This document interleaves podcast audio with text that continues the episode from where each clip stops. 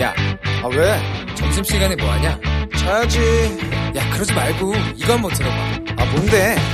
지금 당장 라디오를 켜봐 나른한 오후 깨울 시사 토크쇼 모두가 즐길 수 있고 함께하는 시간 유쾌하고도 신나는 시사 토크쇼 오태훈의 시사본부.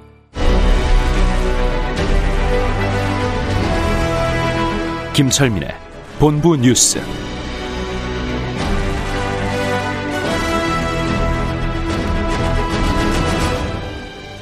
네, KBS 제1라디오 오태훈의 시사본부 2부 시작하겠습니다.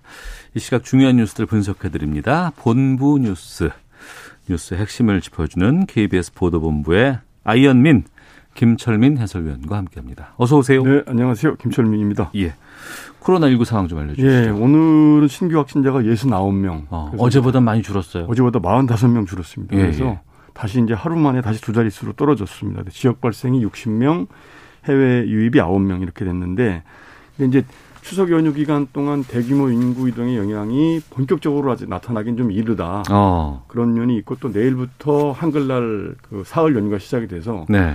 이런 부분에 대해서 이제 방역 당국이 좀 걱정을 하고 있고 지금 집단 감염이 제일 걱정되는 부분이 그 이제 서울 경기도 중심으로 해서 이제 병원에서 어, 나오는 이제 집단 감염 사례들하고 네, 네. 그다음에 추석 연휴 기간에 가족 간 접촉으로 인해서 음. 발생된 집단 감염 사례인데 그 이제 경기도 의정부하고 서울 도봉구에서 병원 중심으로 집단 감염 사례 그 추가 확진자들이 계속 나오고 있는 상황이고요. 예. 그다음에 이제 가족 간 연휴 연휴 기간에 가족 간 감염 이제 어제 그제 계속해서 제가 전라도 정읍하고 대전 사례 말씀드렸는데 네. 오늘은 경북 예천에서 똑같은 사례가 또 나왔는데요. 예천에서도 예, 예.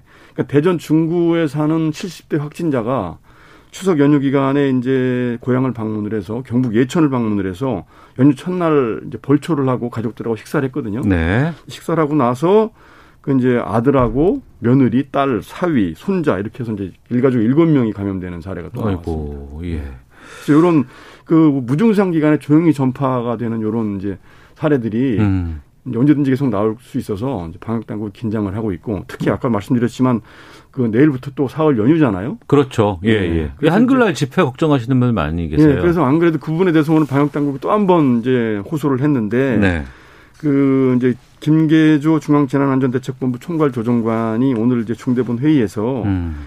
지난 8.15 광화문 집회 이후에 코로나가 전국적으로 재확산이 됐고 지금까지 1,800명 정도 환자가 나왔다. 네. 이런 상황인데 그 또 한글날 집회를 하면 음 어려운 상황이 또 재발될 수 있다. 그러니까 집회를 준비하고 있는 단체들은 국민들 생명과 공동체 안전을 위협하는 이런 불법 집회 시설을 즉각 좀 중단해 달라. 음. 이렇게 거듭 어, 당부를 했습니다. 음, 알겠습니다. 예. 지금 정부가 다음 주 거리두기 단계는 어떻게 조정할까 이거는 일요일 날 발표한다고 예, 11일 날 하더라고요. 발표를 하겠다고 아, 합니다. 알겠습니다. 자, 그리고 폐업한 소상공인들에 대한 실태 조사 결과가 나왔다고요? 예, 요게 이제 코로나 사태의 그 어, 어려움을 보여주는 통계라고 해서 이제 제가 이제 가지고 왔는데 네. 올 4월 달 통계예요. 그러니까 어. 이제 코로나가 한참 한, 좀 한참 확산할 그때죠. 네네. 그 폐업한 소상공인들을 대상으로 음. 소상공인 시장진흥공단에서 이제 재취업 프로그램을 운영을 하거든요. 예. 그래서 이제 희망 return 패키지 지원 사업이라고 하는데 음. 이 사업에 참여한 그 폐업 소상공인 400명을 대상으로 이제 설문조사를 한 그러니까 결과예요. 이미 폐업한 분들이겠군요. 예. 그렇죠. 폐업하고서 재취업을 하려고 하는 분들. 음. 그래서 설문조사를 이제 4월 말에 실시를 했는데 네. 그 폐업까지 걸린 기간이 3개월 미만이다. 이렇게 어. 응답한 사람이 전체 48%. 절반이네요. 절반 가까이 되죠. 예, 예. 그리고 이제 4개월에서 6개월 걸렸다는 분이 27%, 음. 그다음에 12개월 정도 걸렸다는 분이 16%. 그래서 이제 대부분 평균으로 따지면 창업에서 폐업까지 6.4개월. 어. 그거밖에 안 걸린 거죠. 이렇게 예. 또 포- 코로나 이후에 그만큼 이제 그 사- 소상공인 자영업자들이 이제 심각한 타격을 입었다는 그 통계가 이제 입증이 된 거고, 음. 그다음 에 문을 닫을 때 평균 부채가 한 4천만 원 정도 되는 걸로 나왔습니다. 그래서 네.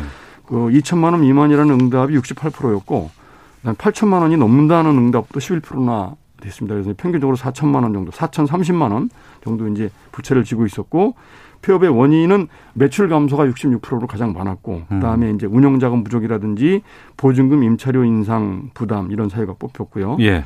폐업 과정에서 가장 어려운 점은 권리금 회수가 어려웠다. 어. 이게 35%였고 그다음에 이제 사업장 매도라든지 설비를 처분하는 문제가 제일 어려웠다 이렇게 응답하는 사람들도 많았습니다. 그래서 이제 그 소상공인 그 시장진흥공단 조사에 따르면 한 해 평균 그 폐업하는 소상공인 수가 2015년에 80만 명 정도였는데 음. 이게 2018년에 100만 명을 넘어섰고 네. 올해는 아마 훨씬 더 많을 거다 이렇게 지금 추산을 하고 있습니다. 어, 이런 조사 결과를 바탕으로 이제 회생 프로그램 같은 거에 많이 좀 활용을 하면 그렇죠. 근데 그, 그 부분에 대해서도 응답이 있었는데, 예. 그, 큰 도움이 안 됐다, 이런 응- 아, 응답이 그래요? 굉장히 많았습니다. 어. 예, 예. 절차, 절차가 번거롭고, 네. 큰 도움이 안 됐다. 음. 이런 응답들이 많았습니다. 알겠습니다. 예. 유명일이 어, 전 사- 아, 현 산업통상자원부 통상교수 본부장 예, 예.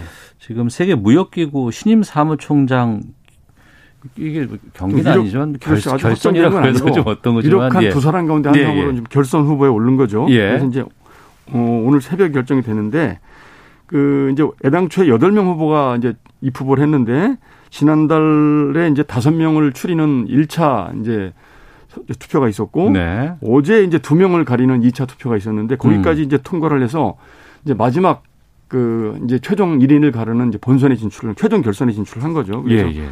그 지금 어, 유명희 본부장하고 이제 그 같이 겨루게 될 후보가 나이지리아의 어, 응고지 오콘조 이웰라 전 재무장관인데요. 네. 그 두 사람 가운데 누가 될지 지금 섣불리 단정하기 어려울 정도로 이제 음. 막상 막하인 상황이라고 그래요. 그래서 유명희 본부장은 25년 동안 통상 분야를 담당해온 통상 분야 전문가고 네. 그리고 통상교섭본부장이 지금 이제 직제상 장관급이지 않습니까? 그래서 현직 통상 장관이라는 점이 이제 회원국들한테 강점으로 어필을 하고 있고 음. 또 코로나 대응 과정에서 우리 K 방역이라고 해서 한국의 위상이 많이 올라갔지 않습니까? 네, 네. 그래서 그런 점, 그 다음에 우리 정부가 전폭적으로 지원을 하고 있는 점 이런 점들이 이제 강점으로 꼽히고 있고 이 나이지리아 은거지 후보는 은거지 후보는 통상 경험은 없는데 나이지리아에서 이제 장관을 두 번이나 한 경력이 있고 어. 그다음 미국에서 유학을 해서 미국에서 박사학위를 땄고 음. 세계은행에서 25년 동안 근무를 하면서 이제 국제적인 인맥이 굉장히 넓다고 그래요. 네. 그런데다가 또 그동안 WTO 사무총장이 아프리카에서 나온 경우가 한 번도 없었다고 그럽니다. 아, 뭐 대륙 안배도 좀 필요하겠죠. 예, 그런 예. 것도 볼 때 이제 그 경쟁력이 만만치 않다 이렇게 아. 평가가 되고 있습니다. 예. 이 세계 무역기구의 사무총장을 뽑는데 이게 무슨 방식이 여덟 명에서 다섯 명으로 줄이고 그것도 하루에 끝나는 게 아니고 뭐 한 달 정도 이 교황 선출 방식처럼 어, 예, 예. 회원국들이 이제 164개 회원국인데 어. 합의 추대하는 방식으로 예, 예. 이렇게 이루어지고 있습니다. 그래서 어, 이게 뭐 이제 어뭐 특정 국가가 이렇게 뭐저 유리하다고 이렇게 할 수가 없는 거고요. 음. 그뭐 여러 가지 변수들을 고려해서 네. 어, 하고 있는데 지금 이제 WTO가 미국하고 중국이 그 무역 분쟁이 심화가 되면서 굉장히 위기 상황이거든요. 예. 그래서- 힘이 많이 약화됐어요. 네, 그리고 예. 코로나 때문에 국제 무역도 감소가 되고 음. 이래서 새로운 돌파구가 필요한 상황이기 때문에 네. 좀 이제 제3세계에서 새로운 후보를 뽑아야 된다는 이런 공감대가 굉장히 확산되고 있다고 그래요. 그래서 지금 음. 아시아하고 아프리카 지역 후보가 최종 후보에 오른 것이죠. 네. 예. 11월 7일 최종 결론 낼 거라고 하는데 그 예. 전에 좀 저희 시사본부에서 좀 이 내용 다뤄보는 시간 갖도록 하겠습니다. 하나 짧게 좀 여쭤보겠습니다. 개업의사 월 소득 평균이 2천만 원 수준이라는 예, 조사가 이게 국회 나왔어요. 환노위 소속 예, 더불어민주당 장철민 의원이 공개한 자료인데 네. 건강보험료를 역산해서 해보니까 음. 의사들 평균 소득이 2,030만 원, 개업 의사들이 월. 예, 월 2,030만 원이고 예. 이게 이제 10년 전에는 1,070만 원이었는데 네. 10년 만에 두 배 가까이 올랐고요. 음. 이 기간에 전체 노동자 명목 임금 상승률이 33%였는데 네. 이거보다 세 배 가까이 높았다는 얘기입니다. 그래서 어. 이게 이제 의사 인구가 부족을 해서 네. 그래서 발생하는 현상이기 때문에 음. 의사 어 인력 공급이 늘어나야 된다 이렇게 이제 어, 주장을 하고 있습니다. 알겠습니다. 예. 자, 본부 뉴스 여기까지 듣도록 하겠습니다. KBS 보도본부의 김철민 해설위원과 함께했습니다. 고맙습니다. 네, 고맙습니다.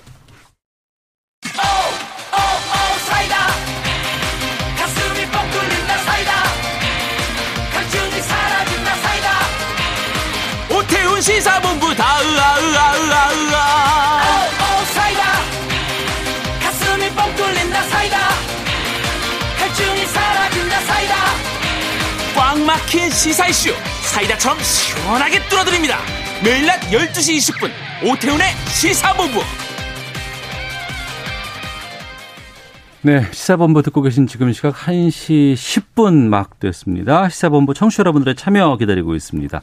샵 9730으로 의견 보내주시면 소개해드립니다. 짧은 문자 50원, 긴 문자 100원, 어플리케이션 콩은 무료로 이용하실 수 있습니다. 팟캐스트와 콩, KBS 홈페이지를 통해서 시사본부의 지난 방송들 다시 들으실 수 있고 유튜브를 통해서 만나실 수 있습니다. 일라디오 시사본부 이렇게 검색하시면 영상으로 확인하실 수 있습니다.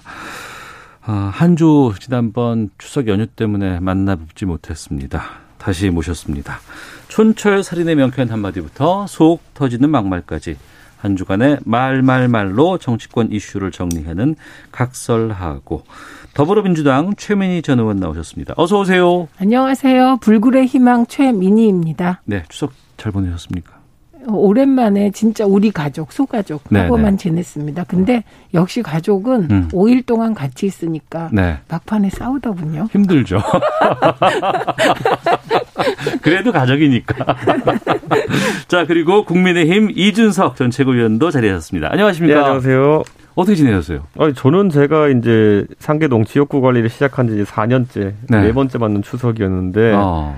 올해만큼 할 일이 없다 또는 나가기가 두려웠던 적이 없습니다. 네. 네, 이게 추석이라면 보통 시장 인사도 하고 의례적으로 가가지고 요즘 사, 이번에 얼굴 안 보였어? 그러고 혼나기도 하고 하잖아요, 그러면. 그런데 네. 이번에는 나가서 우리도 혼날 것 같았어요. 어. 네, 왜냐하면 그 가면 사업 잘 되십니까 이런 의례적인 인사를 하면은 네.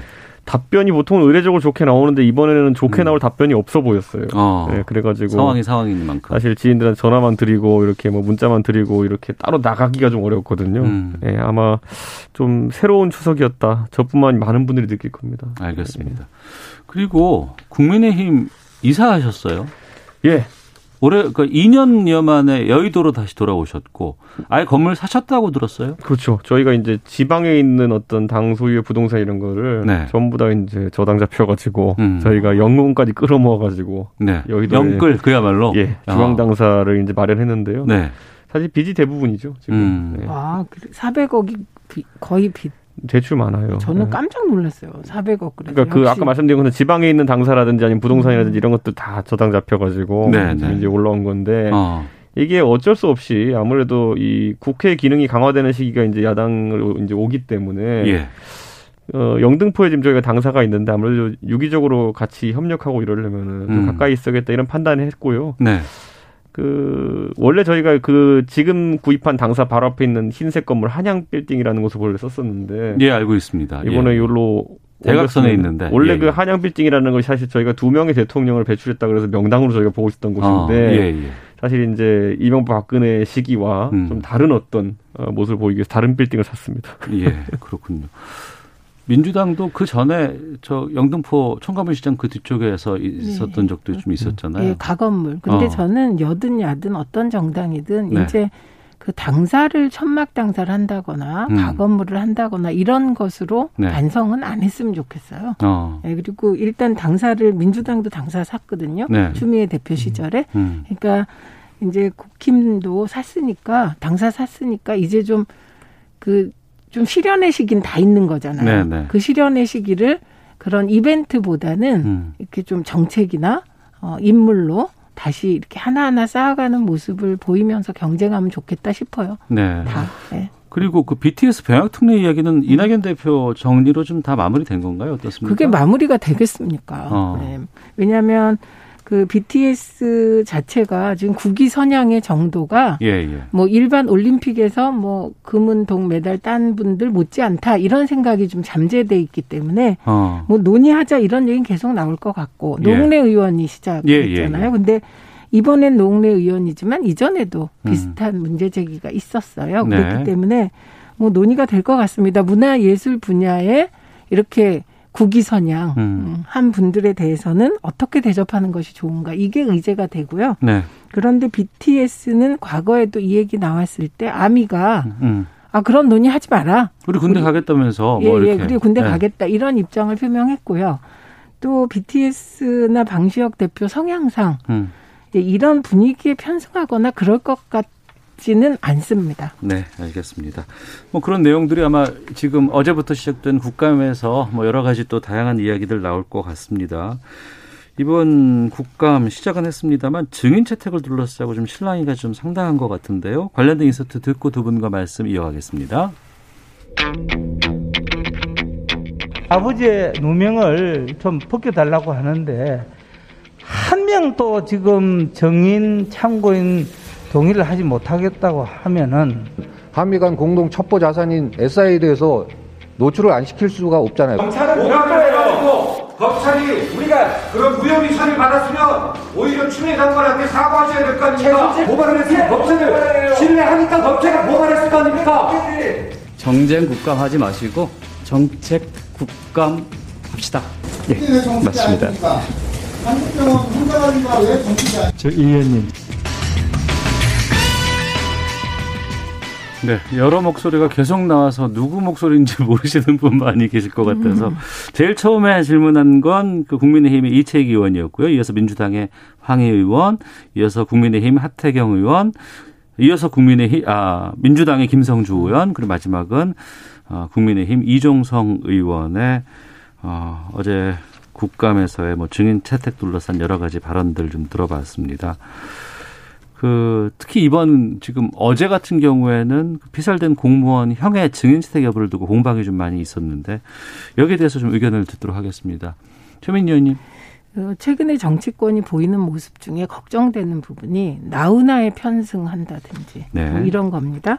그래서 저는 국감이 적어도 너 정쟁은 저는 하는 자리라고 생각해요. 네. 정쟁은 입장이 다르니까. 근데 중요한 것은 자료와 팩트에 근거해야지. 음. 이게 어떤 정서에 의지하려고 하는 태도는 안 좋다고 생각합니다. 이건 네. 여든 야든 마찬가지입니다. 그래서 예를 들면 그 고등학생의 편지 같은 경우 저는 아들과 형은 그럴 수 있다고 생각합니다. 네, 네. 그런데 거기에도 팩트가 다 있어요. 그러니까 어, 이혼 숙려 기간에 있었다 팩트입니다. 근데 그거를 공개했다? 저 문제라고 생각합니다. 예. 왜 공개했냐? 자꾸 월북 문제를 놓고 이게 정쟁화되니까. 음. 사실 월북이라는 건 팩트냐 아니냐의 문제인데 어, 이 부분에 대해서는 저는 국방부가 보다 분명하게 팩트를 제시해야 된다고 생각합니다. 그러니까 팩트에 근거하지 않고 어 뭐 그 유족들은 당연히 저는 월북 아니길 바랄 것 같고 많은 국민들이 월북이길 바라겠습니까? 그거는 그 모두에게 좋지 않죠. 그런데 팩트가 그렇다면 어쩔 수 없는 것이거든요. 그래서 조금 자료와 팩트를 가지고 했으면 좋겠다.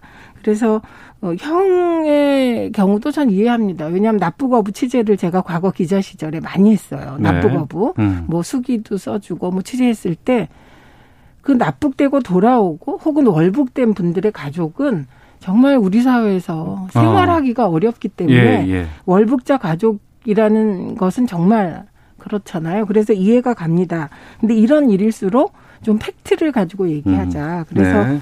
음, 근데 중요한 건 팩트를 어디까지 공개할 것이냐이죠. 예를 들면 감청 자료가 잘못 공개되면 휴민트가 거의 무너지지 않습니까? 근데 휴민트가 무너진다는 건 우리는 이렇게 말하지만 생명이 왔다 갔다 하기 때문에 정부로서 어려울이라고 생각합니다만 음. 최소한 정보 위에 어, 보, 최, 최대한의 보안으로 네. 정보를 공유하고 음. 더 이상의 혼란이 없도록 하는 게 좋지 않을까. 예. 저는 뭐 이렇게 생각합니다. 음, 휴민트라는 건뭐 인적 정보 뭐 이렇게 네, 저희가 네, 좀 네, 풀면 네, 되겠습니까?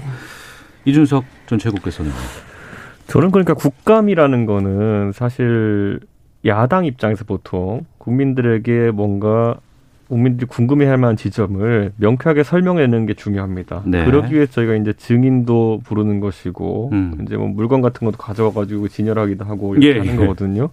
그래서 어떨 때는 이제 왜 사람들이 뱀 같은 거 들고 오느냐 이렇게 얘기하지만 음, 이구아나 뭐 시각적으로 그게 만약에 국민들에게 전달하기 유용한 어떤 효과가 있다면은. 장치면은 네. 그렇죠. 그리고 예를 들어 예전에 노회찬 의원께서 어. 국감으로 이제 아니 이제 의정 활동하시면서 많은 분들이 기억나시지만 수형자가 이런 종이 몇 장 공간에 들어 눕는다. 신문지에 놓으셨잖아요. 그런 걸 예, 보여주시기 위해 가지고 실제 행동으로 보여주셨잖아요. 예. 저는 그게 단순히 우리가 어떤 보여주기시다 쇼다 이렇게 치부할 수 없는 것이 결국 아. 국민들에게 이슈화를 시키기 위해서 의원들은 여러 가지 노력을 합니다. 그러고 기억에 남고. 그렇죠. 예. 그런데 저는 이제 그 과정 속에서 이번에 국민들이 많은 관심을 가지는 이런 어떤 그 아까 공무원 피살 사태 이 건 같은 경우에는 과거에 민주당이 야당 시절에 음. 세월호 사고에 대해 가지고 굉장히 증인 신청을 많이 했었어요. 네. 그때 해경 정장부터 시작해서 뭐 배기술자 다 했거든요. 거기다 유가족들 당연히 국감장에 와가지고 있었고 이제 그런 부분을 생각해봤을 때 그 세월호 그에 대한 어떤 의혹 제기나 아니면 그 뒤로부터 뭐 진실을 인양하라 뭐 이런 것들 사실 전 놀라웠던 게 김남국 아니 김남국 의원이랑 고민정 의원 같은 경우에는 이번 21대 국회에서도 그런 활동을 이어나가겠다고 얘기했거든요. 네. 그러니까 저는 6년째 그러고 있는 건데 저는 이 공무원 피살 사태에 대해 가지고는 아직까지 규명된 것이 별로 없고 음. 그리고 마침 현안이고 네. 그렇다면은 저는 여당도 최대한 이런 부분에 있어 가지고는 뭐 당연히 야당의 이런 어떤 어 제기에 대해 가지고 좀 진정성 있게 받아들였으면 좋겠다. 어. 월북이다 이렇게 하고 끝낼 것 같으면요. 네. 옛날에 그럼 세월호 때 그럼 박근혜 정부에서 이거 해상 교통사고다 하고 끝냈으면 뭐라고 했겠습니까 민주당이. 음. 예. 근데 그 안에서 누구 더 다른 잘못한 사람이 없는지 아니면 네. 구조를 꼭 그렇게밖에 할 수 없었는지 이런 것들은 야당이 그 당시에 충분히 제기할 수 있는 의혹이고 국민이 호응해줬기 때문에 이렇게 했던 건데 음. 전 지금 시점에서도 네. 비슷한 느낌으로 저는 최소한 그 공무원 형이라든지 아니면 이런 분들 유관관계인들 이제 증인을 부르면은 좀 음. 협조를 해줬으면 좋겠습니다. 못 부를 이유가 뭡니까? 네. 아니 저는 생각이 조금 다릅니다. 우선 세월호하고 비교하는 게 적절치 않아요. 세월호는 남한 해상에서 벌어진 일이죠. 그래서 300여 명의 희생자가 났던 사건입니다. 그건 처음엔 사고였을지 몰라도 나중에는 사건이 된 사후 처리 과정에서 그 정도 일이고 제가 그때 세월호 국정조사를 해봤기 때문에 우리가 불렀던 그 증인의 범위는 사실 대부분 야당이 주장한 걸 여당이 받을 수 있는 범위였습니다. 그래서 김기춘 실장도 다 나오셨거든요. 그런데 이번 건에서 그럼 형은 뭘 알 수 있는가? 음. 형을 통해서 뭐를 우리가 얻을 수 있는가 생각해 보면 유가족의 절절한 마음 알 수 있는 겁니다. 그 외에 뭘 알 수 있을까요? 형이 월북 아니다라고 주장할 자료와 근거가 없거든요. 그래서 어 그리고 그 동안에 형은 그리고 그 조카까지 뭐 조선일보의 사전에 편지가 나 실리기도 하면서 그 절절한 마음은 잘 전달된 것 같고 네. 오히려 저는 지금 조금 정부에 대해서 아쉽다면 네. 월북이면 월북이라는 확실한 근거를 음. 공개할 수밖에 없겠다. 그리고 이 정도면 저는 그 우려되는 여러 가지 그 문제점 이미 다 드러났다고 생각해요. 아까 보안 문제, 예. 뭐뭐 첩보라든가 예, 뭐 예, 이런 그런 문제가 예. 다 드러났다고 생각해요. 왜냐하면 야당 음. 원내대표께서 몇 가지 얘기 또 하셨거든요. 예, 그거의 예. 진위도 따져야 되고 보다 분명한 태도가 지금 음. 필요한 상황이 아닌가 싶고 오히려 비교한다면 2013년에 납북자 피살을 한 거거든요. 예. 우리가 납북자를 피- 아, 그 월북자, 월북자. 예, 저는 납북이길 바랬나 봐요. 월북자를 피살했는데 그때 민주당은 제가 그때 국회에 있었잖아요. 음. 그렇게 태도 취하지 않았습니다. 이게 그 국방의 문제이기 때문에 네. 어, 나중에 이렇게 대화해서 무슨 추모 무슨 비석 세우고 뭐 이런 이랬던 기억이 남아 있거든요. 그래서 좀 저는 이 외교안보 국방 부분에서는 정말 음. 국방위원들께서 보안에 초점을 맞추면서 최소한의 사실에 대한 확정과 네. 그 합의점을 찾아주셔야 된다. 음. 그 여당이든 야당이든 언론에 대해서 이러는 건 곤란하다 이런 입장. 저는 뭐 이 건에 대해 가지고는 네. 우선 여당이 본인들이 계속 이제 밀어붙여 가지고 이제 방식을 정한 것이 결국엔 그때 통지문 온 다음에 음. 뭐 통일부 장관 같은 경우는 두 번이나 사과 표명했다 이렇게 표현하게 됐지만 어쨌든 공동 조사를 요청하겠다 그랬어요. 네네네. 자, 공동 조사 요청하겠다고 했던 것이 27일입니다. 27일에 요청하고 지금 벌써 열흘이 넘었거든요. 네. 그렇다면 이거 공동 조사를 안 받을 것이 좀 명확해 보이거든요. 이제 음. 북한이. 그렇다면 그 다음 단계는 어떻게 하겠다는 거냐에 대해서 아까 최민 의원님 말씀하신 것처럼 그러면 그 첩보자료라는 것들을 공개할 것이냐. 네. 월북이라는 확실한 증거들을 제시할 것이냐. 이런 것들에 제시가 있어야 되거든요. 저는 이제 민주당이 과거에도 보면 이런 국민들의 관심을 받았던 사안에 대해 가지고 음. 특정 시한을 정하는 뭐 조치하기로 했다 한 다음에 그 다음에 애프터 서비스가 안 되는 경우 되게 많아요. 그러니까 더 나가는 어떤 정보라든가 결과 같은 것들이 아니 발견이 예를 들어 없다. 예. 자 우리 그 일본과의 관계도 한번 보십시오. 다시는 일본에 지지 않겠습니다. 그래가지고 일본 니네 지소미아를 폐기해 버리겠습니다. 이러더니만은 오락가락 하더니만은 뭐 언제까지 일본의 변태도 변화가 없으면 지소미아 파기하겠다. 했는데 지소미아 유지되고 있어요. 네. 이런 식으로 그냥 국민들의 관심사만 벗어나면은 그 전에 했던 말이 무엇인지 기억도 안 나고 이런 식으로 음. 이제 가버리는 상황이 많은데 저는 공동조사 저는 27일 날 제안했고 열흘 정도 기다렸으면은 저는 이미 의사는 답할 의사가 있었으면 벌써 했을 것이다. 네네. 그렇다면은 오히려 한번 정부가 북한 측의 최종 통보 우리가 며칠까지 답을 기다리겠다라든지 음. 이런 것들을 하는 자세를 보여줘야지 좀 국민들도 좀 시원하지 않을까 그런 생각을 합니다. 알겠습니다. 이 사안에 대해서는 예, 예. 꼭 해야 짧게 될좀 말씀해 있어요. 주시고, 예. 북한입니다. 어. 그러면 이 상황에서 월북인가 아닌가가 사실 핵심이죠. 예. 만약에 월북인데 그랬다면 북한의 책임 등등 뭐 음. 여러 가지. 그런데 그럼 이 상황에서 김종대 의원처럼 북한 함대를 그 폭격했어야 한다.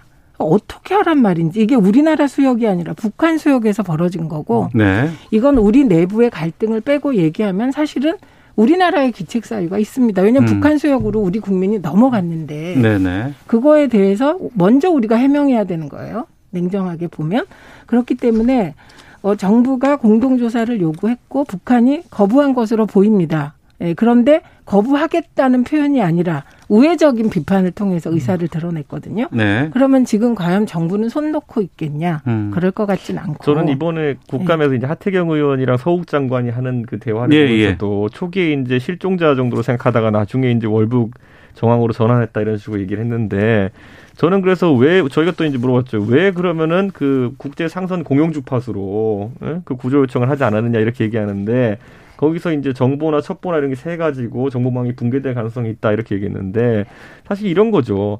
거기다 대고 이제 상선 통신망에다가 야 지금 니네 월북한 사람 다시 그냥 돌려보내라 이렇게 얘기하면은 첩보가 샜다 얘기할 수 있겠지만은 네.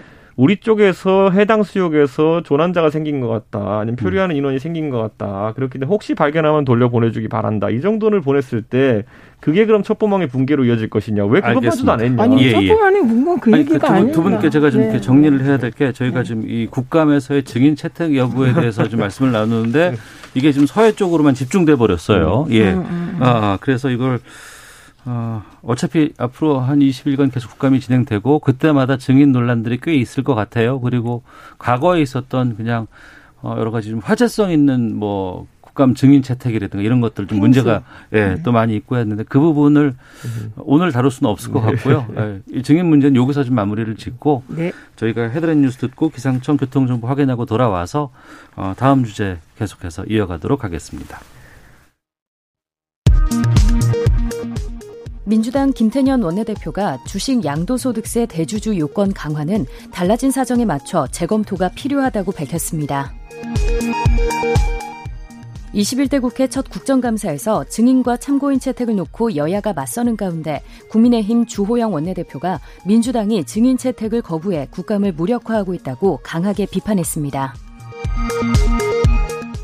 통일부는 최근 공무원 피격 사건 등이 있었지만 북한은 남북 관계가 악화하는 것을 원하지는 않는 것으로 판단한다고 밝혔습니다. 코로나19 여파로 수입과 해외 여행 등이 줄면서 경상수지가 4개월 연속 흑자를 기록했습니다. 지금까지 라디오 정보센터 조진주였습니다. 이어서 기상청의 최영우 씨입니다. 네, 미세먼지와 날씨 정보입니다. 오늘 미세먼지 농도 전 권역에 거의 대부분 좋음 상태입니다. 보통을 뛰어넘어서 청정 대기치를 이어가고 있고요. 내일까지 아주 좋겠습니다. 맑은 하늘 오늘 이어지겠고 낮 기온은 어제보다 2, 3도 오르는데요. 현재 바람이 좀 강하게 부는 만큼 그늘 아래서는 좀 쌀쌀하게 느껴질 수 있습니다. 햇볕 아래서는 오늘 포근하고 온화한 느낌 많이 드시겠습니다. 오늘 서울의 예상 낮 최고 기온 23, 24도 정도고요. 전국이 18 도에서 25도 분포를 보이겠습니다. 내일과 모레 글빛까지도 서울은 24, 5도 선을 계속 유지하면서 평년보다 3, 4도가량 높은 낮 기온 보이겠고요. 아침 기온도 오늘 아침까지는 제법 춥고 쌀쌀했는데 내일부터는 점차 더 나아질 전망입니다. 다만 다음 주 화요일부터 다시금 차가운 느낌 많이 드는 아침 기온 예상이 되니까요. 기온 조절, 체온 조절 잘 하셔야 되겠습니다. 현재 제주 해안과 경남, 남해안, 동해안 쪽 너울로 인해서 높은 물결이 백사장과 해안도로로 강하게 밀려오는 곳이 있을 전망입니다. 이들 지역은 지금 강풍특보와 풍랑특보가 내려진 곳이 많아서 제주 해상, 남해상, 동해상 쪽 특히나 주의를 하셔야 되겠고요. 매우 강한 바람과 함께 매우 높은 물결 일요일까지 주의하셔야 되는 지역입니다. 아, 내일은 가끔 구름 많겠지만 강원과 경상도, 제주는 내일 낮부터 흐려지겠고요. 모레 제주도는 새벽 한때 강원 영동과 경북 동해안은 아, 모레 아침부터 낮 사이 가끔 비해 보이습니다. 금요일인 내일 한글날이기도 한데요. 오늘과 낮 기온 분포 거의 엇비슷하겠습니다. 현재 서울 기온은 22도입니다. KBS 미세먼지와 날씨 정보였고요. 계속해서 이 시각 교통 상황 연결합니다. KBS 교통정보센터의 이승미 씨가 정리해 드립니다. 네, 이 시각 교통 상황입니다. 부산 외곽고속도로 창원 방향인데요. 금정 부근 2차로에 화물차가 고장으로 서 있습니다. 이 여파 때문에 부근 정체고요. 부산 포항고속도로 부산 방향은 동경주 부근에서 승용차에 불이 났습니다. 2차로와 갓길 막고 처리 작업하고 있습니다. 조심 운전하셔야겠고요. 울산고속도로 울산 방향 정체는 작업 때문인데요. 사연교에서 언양 분기점 쪽으로 이동하면서 작업합니다. 4km 구간이 막히고 있고요. 논산 천안고속도로 논산 방향 탄천 부근 1차로에서 가드레일 보수하고 있어서 3km 지나기가 어려워졌습니다. 수도권 제일순환고속도로 판교에서 일산 쪽 청계터널 부근 1차로에서 사고 처리하고 있어서 또 다른 사고 위험이 있고요. 서울시내 서부간선도로 안양 방향인데요. 금천 부근에서 작업을 하고 있습니다. 목동교에서 금천교 쪽 가는데 1시간 가까이 필요합니다. KBS 교통정보센터였습니다.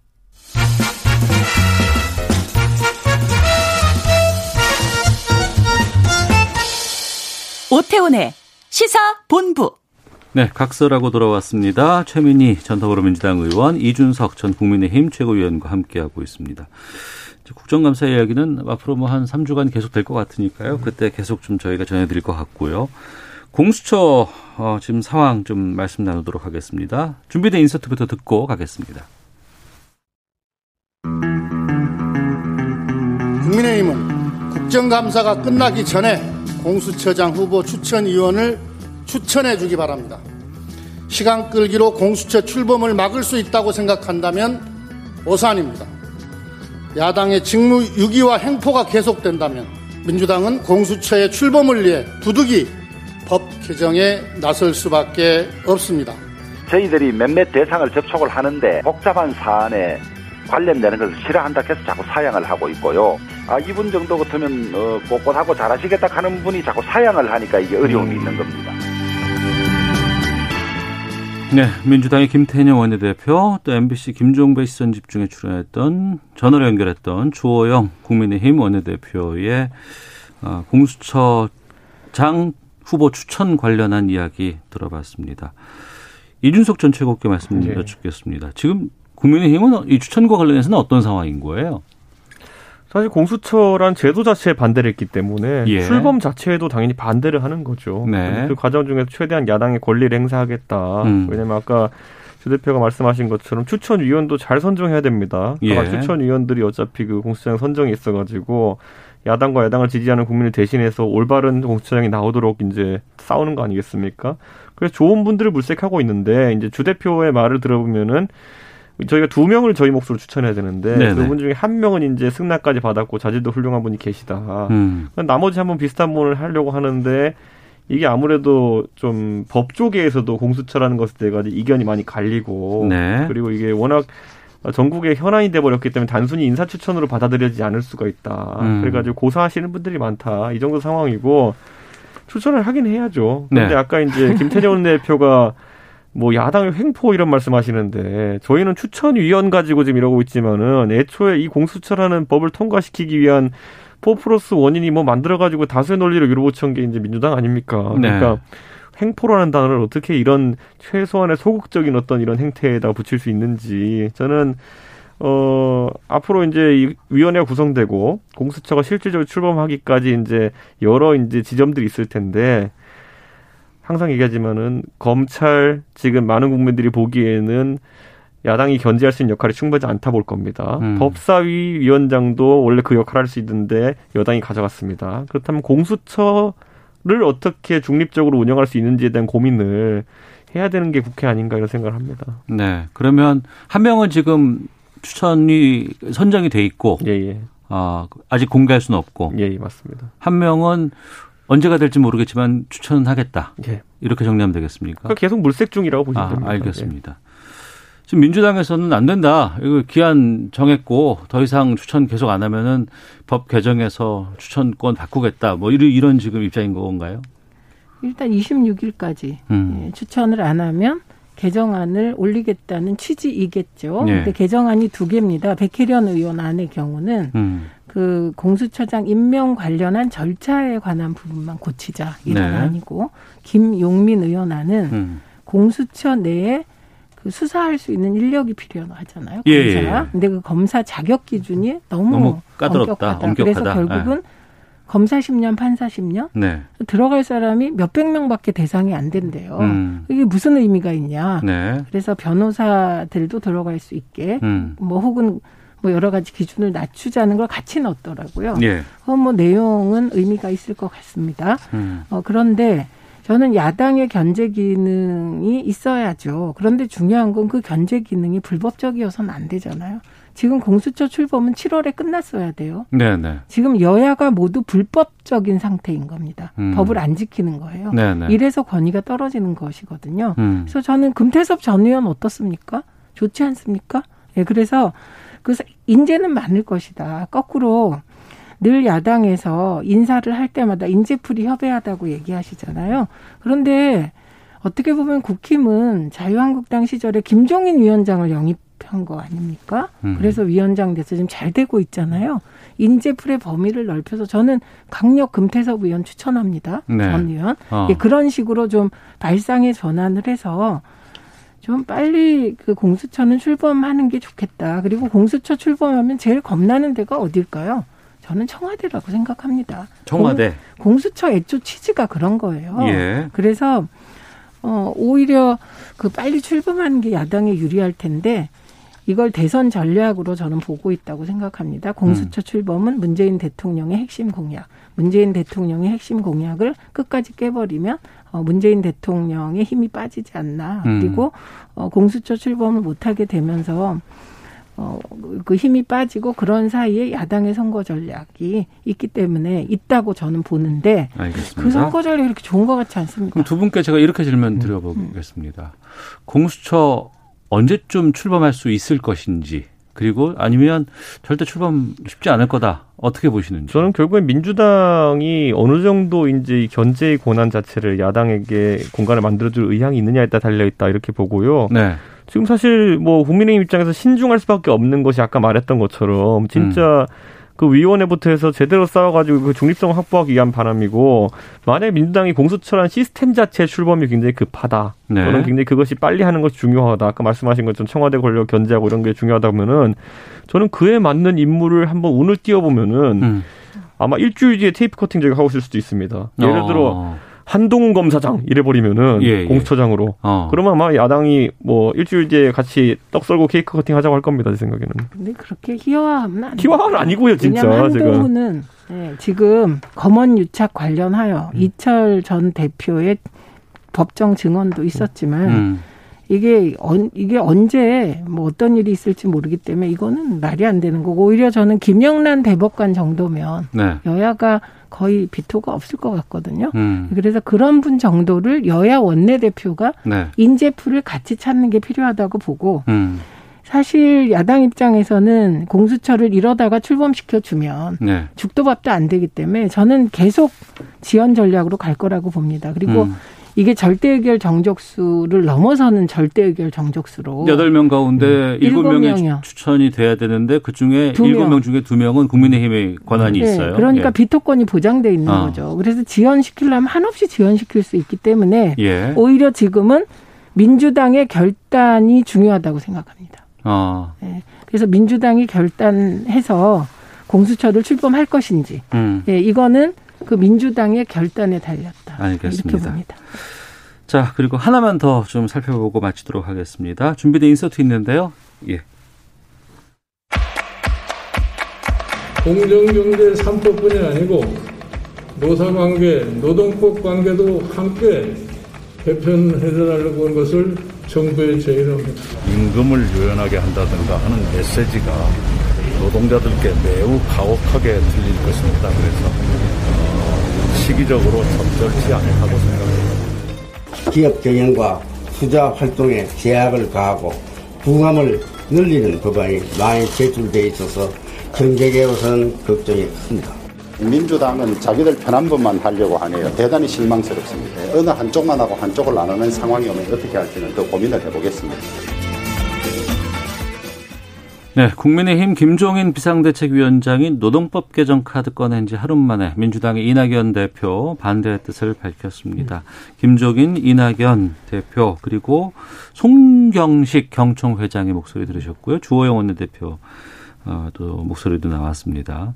지금 공정경제 3법과 노동법 개정 이게 뭐 연계다 뭐 그걸 연계하면 어떻게 되느냐 뭐 이런 얘기들 막 나오곤 있습니다. 여기에 대해서 의견 좀 여쭙고 마치도록 하겠습니다. 최민희 의원께서 먼저 말씀해 주세요. 김종인 위원장 아주 정치를 노예하게 잘하시고 있는 거죠. 공정경제 3법은 김종인 위원장의 경제민주화 개념에서 보면 아주 극히 일부분입니다. 네. 그래서 찬성하실 수밖에 없어요. 이건 음. 시작이라. 네. 그런데 당내 반발이 심하니까 음. 노동법을 던진 겁니다. 근데 네. 노동법 개정 안도 없어요. 네, 네. 이게 이제 당내 그 무마용으로 던졌고 그 이후에 그 야당 내 상황을 보면 성공하셨죠. 음. 예, 그런데 중요한 건 왜 여기서 정의당이 안 보이냐입니다. 지금 대한민국이 IMF의 가혹한 체제 때문에 대한민국처럼 정말 의문스럽게 해고의 자유가 보장된 나라가 없다고 봐도 무방하거든요. 네. 근데 정치의 존재 이유가 뭡니까? 기득권 옹호입니까? 음. 어, 재계를 지원하자는 겁니까? 아니거든요. 예. 그래서 이럴 때 정의당이 정말 노동자 생존권의 입장에서 이 부분에 대해서 분명한 입장을 내줘야 된다. 그게 음. 존재 이유다. 저는 거듭 말씀드리지만 민주당은 원래 출발이 중도 보수 정당입니다. 민주당. 예, 예. 그리고 그 노동 복지에 근본적으로 끝까지 관심을 갖기가 힘든 구조예요. 음. 그래서 정의당이 필요한 거거든요. 네. 그래서 이때 분명한 목소리를 내면 민주당을 견인할 수 있을 것이다. 그런데 어 이낙연 대표께서 이 노동자에 대해서 더 이상 가혹한 음. 뭔가를 할 수는 없다는 입장을 분명히 하셨기 때문에 어 저는 김종인 위원장이 정치적으로는 일단 그, 그 수가 성공했기 때문에 일단 네. 공정경제 3법부터 빨리 통과시키시면 좋겠다. 음. 그리고 노동법은 논의를 엄청나게 해야 되거든요. 예, 이해 당사자가 예. 많아서. 어. 그래서 일단 의제 던지신 것으로 네. 만족하시면 어떨까 합니다. 알겠습니다. 김종인 위원장이요. 예. 그 대한민국의 이제 노태우 시대에 이제 경제 정책의 전반을 설계하셨던 분이기 음. 때문에 음. 이 고민의 폭이 넓어요. 네. 네. 그러다 보니까 이제 패키지로 이런 노동법도 지금 중요하다 고 판단하신 거고 음. 저서에 이제 보면은 결국 독일의 하르츠 개혁이라고 하는 그러니까 고용 유연성을 좀 더 확보하는 그런 방법에 대해 가지고 많이 써놓으셨거든요. 저는 그 일환을 약간 생각하고 있는 것이 아니냐 이렇게 보고 아까 말했던 그 독일의 하르츠 개혁이라는 것의 결과는 네. 어쨌든 노동의 유연성, 고용 유연성이라는 건 좀 확보가 됐지만은 반대로 또 취업률은 또 증가했어요. 어. 상당한 수치가. 예. 그래가지고 성공한 개혁이라고 평가받는 부분이 있는데 저는 그렇기 때문에 그 우리가 아까 이제 최민희 의원님은 그 노동자 중에서 음. 취약 노동자의 입장에서 말씀하신 것이고 네. 반대 우리나라는 지금 코로나를 거치면서 가장 취약해진 허리가 어디냐면은 결국 중소상공인들입니다. 네. 이들 같은 경우에는 사실 삼성전자 대기업 같은 경우에는 원가 매출 구조에 있어서 인건비가 차지하는 비중이 아주 그렇게 크진 않아요. 음. 그런데 반대로 오히려 진짜 작은 기업 차시는 분들, 작은 음식점 하시는 분들 이런 분들 같은 경우에는 인건비 예를 들어 수요가 늘어줌에 따라 가지고 인건비에 따라 가지고 본인이 집에 가져가는 돈이 차이가 나고 네. 때로는 마이너스가 나기도 하는 이런 상황 속에 있는 분들 같은 경우에는 이 고통을 여럿이 분담해야 되는데 지금은 본인들이 작은 기업체의 사장 소리 듣는다는 이유로 모든 걸 떠맡는 상황이에요. 그러다 음. 보니까 그런 부분을 좀 조정하자. 이것도 코로나의 현실 인식에서 나온 그런 어 국민의힘의 제안이기 때문에 아까 최 의원님 말씀하신 것처럼 뭐 시기적으로는 모르겠습니다만은 다 검토돼야 될 그런 법안들입니다. 음, 알겠습니다. 자, 각설하고 오늘 여기서 마치도록 하겠습니다. 최민희 더불어민주당 전 의원, 이준석 국민의힘 전 최고위원 두 분과 함께했습니다. 두 분 말씀 고맙습니다. 네. 고맙습니다.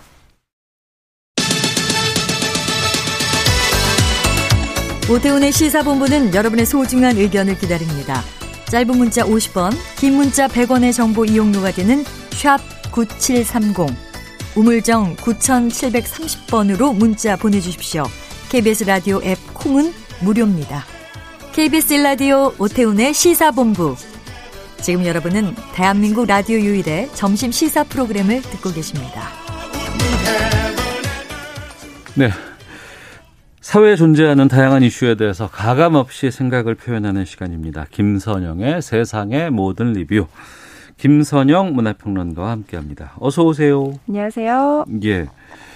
얼마 전에 저희가 방탄소년단 빌보드 어, 메인 차트 1위 됐을 때. 네, 좀 좋은 소식으로 예. 다뤘었죠. 그러면서 이제 블랙핑크 얘기를 네, 했었어요. 네, 그때 네. 블랙핑크도 13위를 차지했다. 네. 상당히 이거 고무적인 일이다. 그렇죠. 이렇게 얘기를 했었는데 갑자기 지금 최근에 문제가 됐어요. 네. 뮤직비디오 논란. 네. 뭐 뭐가 논란이 된 거예요? 그러니까 이게 블랙핑크가 데뷔한 지 4년이 벌써 됐는데 정규 네. 앨범이 이전까지 없었어요. 네? 그동안 이제 싱글 위주로만 활동을 아, 하고요. 아, 그랬었어요? 네. 그래서 예. 이번에 처음으로 어. 데뷔 앨범, 정규 앨범을 발표하는 거기 때문에. 아, 정규 데뷔 앨범을 발표하는 네네, 거군요. 정규 앨범, 첫 예. 정규 앨범. 예. 그래서 많은 분들이 더 이제 관심을 음. 어, 쏟아붓고 있었는데 네. 이게 타이틀곡의 뮤직비디오가 공개가 되자마자 이제 거의 3일도 안 돼서 1억 뷰를 돌파를 어. 했거든요. 관심 폭발. 그렇죠. 예, 예. 근데 이제 문제가 이 해당 뮤직비디오 장면에서 이제 그 블랙핑크 멤버인 제니가 네. 간호사 복장으로 등장하는 장면이 있어요. 네. 그러니까 이게 노래 가사 중에서 뭐 사랑에 좀 상처받은 소녀의 관점이기 때문에 그 어떤 의사가 와도 내 상처는 치료할 수 없어. 뭐 이런 네. 가사를 표현하기 위한 장면이긴 한데요. 아, 상처기 때문에 간호사가 등장할 수 있겠네요. 예. 네, 제니가 이제 간호사로 분장을 예. 하고 또 환자로도 출연을 해서 예, 이제 예. 1인 2역을 연출을 했는데 여기서 간호사 복장이 어. 이제 좀 어, 지금 논란이 된 거죠. 예. 크게 두 가지 쟁점이 있는데요. 첫 번째는 이 간호사 복장이 너무 지금 현직에서 이- 현장에서 일하고 있는 실제 간호사들의 복장과 너무 동떨어진 음. 그런 묘사인 거죠. 네. 그러니까 몸에 딱 달라붙는 짧은 스커트 차림에 음. 그리고 이제 거의 30년 전에 그 현장에서 사라지기 시작한 간호사 캡 모자를 쓰고 네, 네. 또 이렇게 실제 현장에서 일을 할 때는 간호사들은 머리에 한 올도 흐트러짐이 없도록 음. 이렇게 막 묶잖아요. 네, 네. 긴 머리를 이렇게 풀어 헤치고 음. 하이힐을 착용하고 그러니까 이런 복장들이 이제 간호사의 현실과 너무 맞지 않는다. 음. 근데 이런 것들이 왜 문제가 되냐면 단순히 어떤 비현실적인 묘사를 떠나서 네. 간호사를 전문 의료인으로 바라보는 음. 그런 시선에 좀 왜곡된 편견을 음. 심어줄 수 있다라는 거죠. 네, 네. 그러니까 오랫동안 이런 간호사라는 직업에 대한 음. 좀 의사보다 좀 보조적인 직업이다 이런 논란들이 계속해서 네. 기존 미디어 속에서도 이제 되풀이 되어 왔기 때문에 어. 이 뮤직비디오가 공개되자마자 굉장히 좀 논란이 됐었죠. 네. 그래서 어떻게 뭐 조치를 취했습니까? 아니면 뭐 일정 정도의 뭐 성명 같은 게 나온 거예요? 네, 바로 어제 이제 YG에서 맨 처음에 그 네. 대처를 할 때는 어 이건 그냥 표현의 일부일 뿐이고 음. 이제 해당 그 이게 보건의료노조에서 논평을 내놨거든요. 아. 그래서 거기에 대해서 이제 심심한 유감을 표하기는 하지만 네. 이거 그냥 예술의 하나로 봐달라. 예술의 하나로 봐달라. 네. 네, 네, 네. 그렇게 얘기를 했고 오히려 왜곡된 시선으로 어. 좀 바라보는 것은 어, 삼가해줬으면 좋겠다. 음. 이 논란이 오히려 화를 키운 거죠. 네. 이게 직업적인 비하만 이제 전문성을 좀 폄하한 묘사만 문제가 되는 게 아니라 음. 간호사라는 직업이 오랫동안 좀 성폭력, 성차별에 많이 시달려온 직업인데 네. 이 제니의 복장이 굉장히 좀 성적으로 대상화된 음. 그런 복장 기존에 어떤 네네. 성적인 코드가 담긴 그런 복장을 그대로 되풀이하고 있었기 때문에 그러니까 원래 간호사의 이미지나 의미를 담은 것보다는 왜곡된 것을 좀 표현한 것이 아닌가. 그렇죠. 어. 그러니까 이게 전문적인 묘사를 좀 폄하한 것, 전문성을 폄하한 것, 예. 그리고 성적 대상화 어. 이런 두 가지 문제에서 지금 예. 사람들이 지적을 하고 있는데 YG가 맨 처음에는 그냥 어. 좀 왜곡된 시선을 보지 말아달라 이러한 논, 그러니까 대처가 굉장히 더 논란을 확대시켰고요. 예. 결국에는 결국엔. 이제 해당 영상을 예. 영상이 되는 부분에 좀 편집해서 다시 올려놓겠다. 어. 근데 이게 유튜브에 영상을 수정해서 올리면 예. 기존의 1억 뷰가 다 날아가는 거거든요. 아, 지금까지 네, 그 네. 첫 정규 앨범의 뮤직비디오를 1억 뷰를 돌파했는데 네, 네. 다시 이걸 삭제하고 네, 네. 새로운 영상을 올리면 다시 시작해야 되는 그렇죠. 거잖아요. 예. 그러니까 회사로서도 아마 고민을 했을 텐데 네. 그렇지만 이제 이게 블랙핑크의 어떤 글로벌한 위상, 음. 뭐 영향력 같은 거를 고려하면 네. 이런 성인지 감수성이 뒤떨어졌다라는 비판을 감수하는 것보다는 음. 뭐 빠른 조처로 대처를 했었어야죠. 네. 그럼 이제 일정 정도 일단락이 됐다고 봐야 되나요? 어, 일단 네. 어, 음. 간호사협회에서도 네. 뭐 이런 조처에 좀 어, 대응에 음. 이제서야 조금씩 이제 수긍이 간다라고 얘기를 하고요. 이 사건을 계기로 앞으로 이제 이런 특정 직업에 대한 음. 또좀 편견이 생길 수 있는 그런 네. 묘사는 삼가는 그런 음. 계기가 됐으면 좋겠다 네. 이렇게 다시 대응을 했습니다. 아, 알겠습니다. 우리 K 한류, K 네. 콘텐츠 어, 지금 글로벌 세계적으로 좀 어마어마한 영향력 지금 어, 보이고 있는 상황에서 좀 아, 글쎄요 이- 조심해달라고 하는 건 어떨까 모르겠는데 좀 신중해야 되겠다. 뭐 그렇죠. 이런 그만큼 파급력을 음. 고려해서 네. 그리고 이게 굉장히 좀 어떻게 보면 굉장히 시대착오적인 논란이잖아요. 음, 수십 음. 년 전부터 반복돼 왔던 논란이기 때문에 그것을 2020년에 다시 되풀이했다라는 게 음. 저로서는 좀 이해가 가지 않는데요. 네. 앞으로 다른 뭐 컨텐츠 제작하는 어, 제작진들 입장에서도 좀 주의하는 그런 사건의 계기로 삼아야 될 것 같습니다. 알겠습니다. 세상의 모든 리뷰 다음 얘기로 좀 넘어가 보겠습니다. 오늘 오후 8시에 노벨 문학상 수상자가 발표가 된다고요? 네. 벌써부터 며칠 전부터 어. 누가 될 것인지 막 예. 예측하는 기사가 계속 쏟아져 나오고 있죠. 그나마 네. 좀 우리가 아 그래 저 사람이야라거나 아 이런 일을 했어 그러면 아 그렇구나라고 알고 알수 있는 게 네. 문학상하고 평화상밖에 는 그렇죠. 없어요. 뭐 화학상 뭐 이런 쪽은 우리가 잘 몰라서 네, 예, 약간 예. 좀딴 나라 얘기 어. 같은. 아 훌륭한 분이구나라고 그렇죠. 했겠지 뭐 이렇게 네, 생각했거든요. 그렇죠. 예. 네. 문학상은 그나마 이렇게 좀 장벽이 높지 않고 음. 많은 사람들이 이제 대중적으로 알고 있는 분야이기 때문에. 그리고 문학상 수상자의 네. 책은 바로 다음 날 나오고 막 이러잖아요. 그렇죠. 막. 예. 심지어는 미리 예측을 해서 네. 미리 전부터 출간을 해놓기도 해요. 아 그래요. 아, 출판계의 가장 큰 이벤트니까요. 어. 오래전부터 준비를 해놓죠. 네. 그리고 올해 또 코로나 때문에 출판계가 워낙 어려운 상황이기 때문에 음. 이번 문학상을 좀 계기로 해서 네. 책들이 조금이나마 팔리게 되지 않을까 이렇게 좀 기대도 하고 있거든요. 음, 그럼 출판계에서는 정말 그러겠네요. 이번 네. 계기를 좀 많이 어, 좀 부, 어, 판매량 늘리고 이런 네. 거좀 할 수 있는 계기로 좀 보지 않을까 싶은데 네. 올해 좀 문학상이 좀, 독, 좀 이렇게 관심 있게 보는 부분들이 좀 있습니까? 그 최근에 노벨 문학상이 좀 논란을 여러 번 일으켰어요. 그래요? 그러니까 이제 2016년에 밥 딜런이 수상을 했었잖아요. 예, 예, 예. 이게 전문 문학인이 아니고 음. 물론 가사로 칭송을 많이 받았지만 그렇기 때문에 이게 순수 문학계 쪽에서 논란이 있었죠. 과연 수상자로서 적합하냐 네. 이런 논란이 있었고 또 2018년도에는 그 심사위원 중에서 그 남편이 음. 어, 성추문에 휘말려서 미투 운동 때문에 네. 그의 수상자를 발표를 못했어요. 아, 그래요? 그렇습니다. 그래서 작년에 수상자 두 명을 한꺼번에 발표를 했었고요. 근데 또 작년에 수상 수상한 네. 작가가 패턴 특혜가 상을 받았는데 이 작가가 또 이제 과거의 어떤 정치적인 전적이 음. 문제가 돼서 네. 최근 몇 년 동안 이렇게 어떤 추문과 구설이 많았네요. 그렇습니다. 그래서 시달렸기 때문에 어. 올해는 이제 이런 논란을 최소화할 수 있도록 음. 굉장히 좀 고민을 하고 있어요. 예. 그래서 어떤 결과가 나올 것인지 그 부분에 좀 사람들이 많이 주목을 하고 있죠. 음. 보니까 여러 이제 언론에서도 문학상 후보들 어디가 뭐 좀 될 것이냐 뭐 이런 얘기들 뭐 예측 같은 거 많이 나오더라고요. 네. 그 보니까 그동안 유럽에서 너무 많이 탔더라. 맞습니다. 그래서 이제 네. 미주 지역이나 아시아 쪽에서 좀 나오지 않을까 뭐 이런 기대들이 좀 꽤 있는 것 같고요. 그렇습니까? 네, 실제로도 지난 3년간 수상자들이 전부 다 유럽 작가들이기 때문에 네. 올해는 비유럽권 출신의 작가가 이제 노벨상에서 지역 안배도 굉장히 중요한 요소이기 음. 때문에 이제 뭐 아프리카라든지 뭐 아시아권에서 또 수상자가 탄생하지 않을까 네. 이런 쪽으로 많이들 생각을 하고 있고요. 어. 또, 또 정치적인 발언 때문에 논란이 휩싸인 작가들이 많기 때문에 수상자들이 많기 때문에 네. 어, 그것과 상관없이 약간 좀 작품성 쪽에 좀 더 주안점을 두지 않을까. 음. 네. 이런 점도 또 많은 분들이 거론을 하고 있습니다. 네. 어떤 사람들이 좀 유력해 보여요?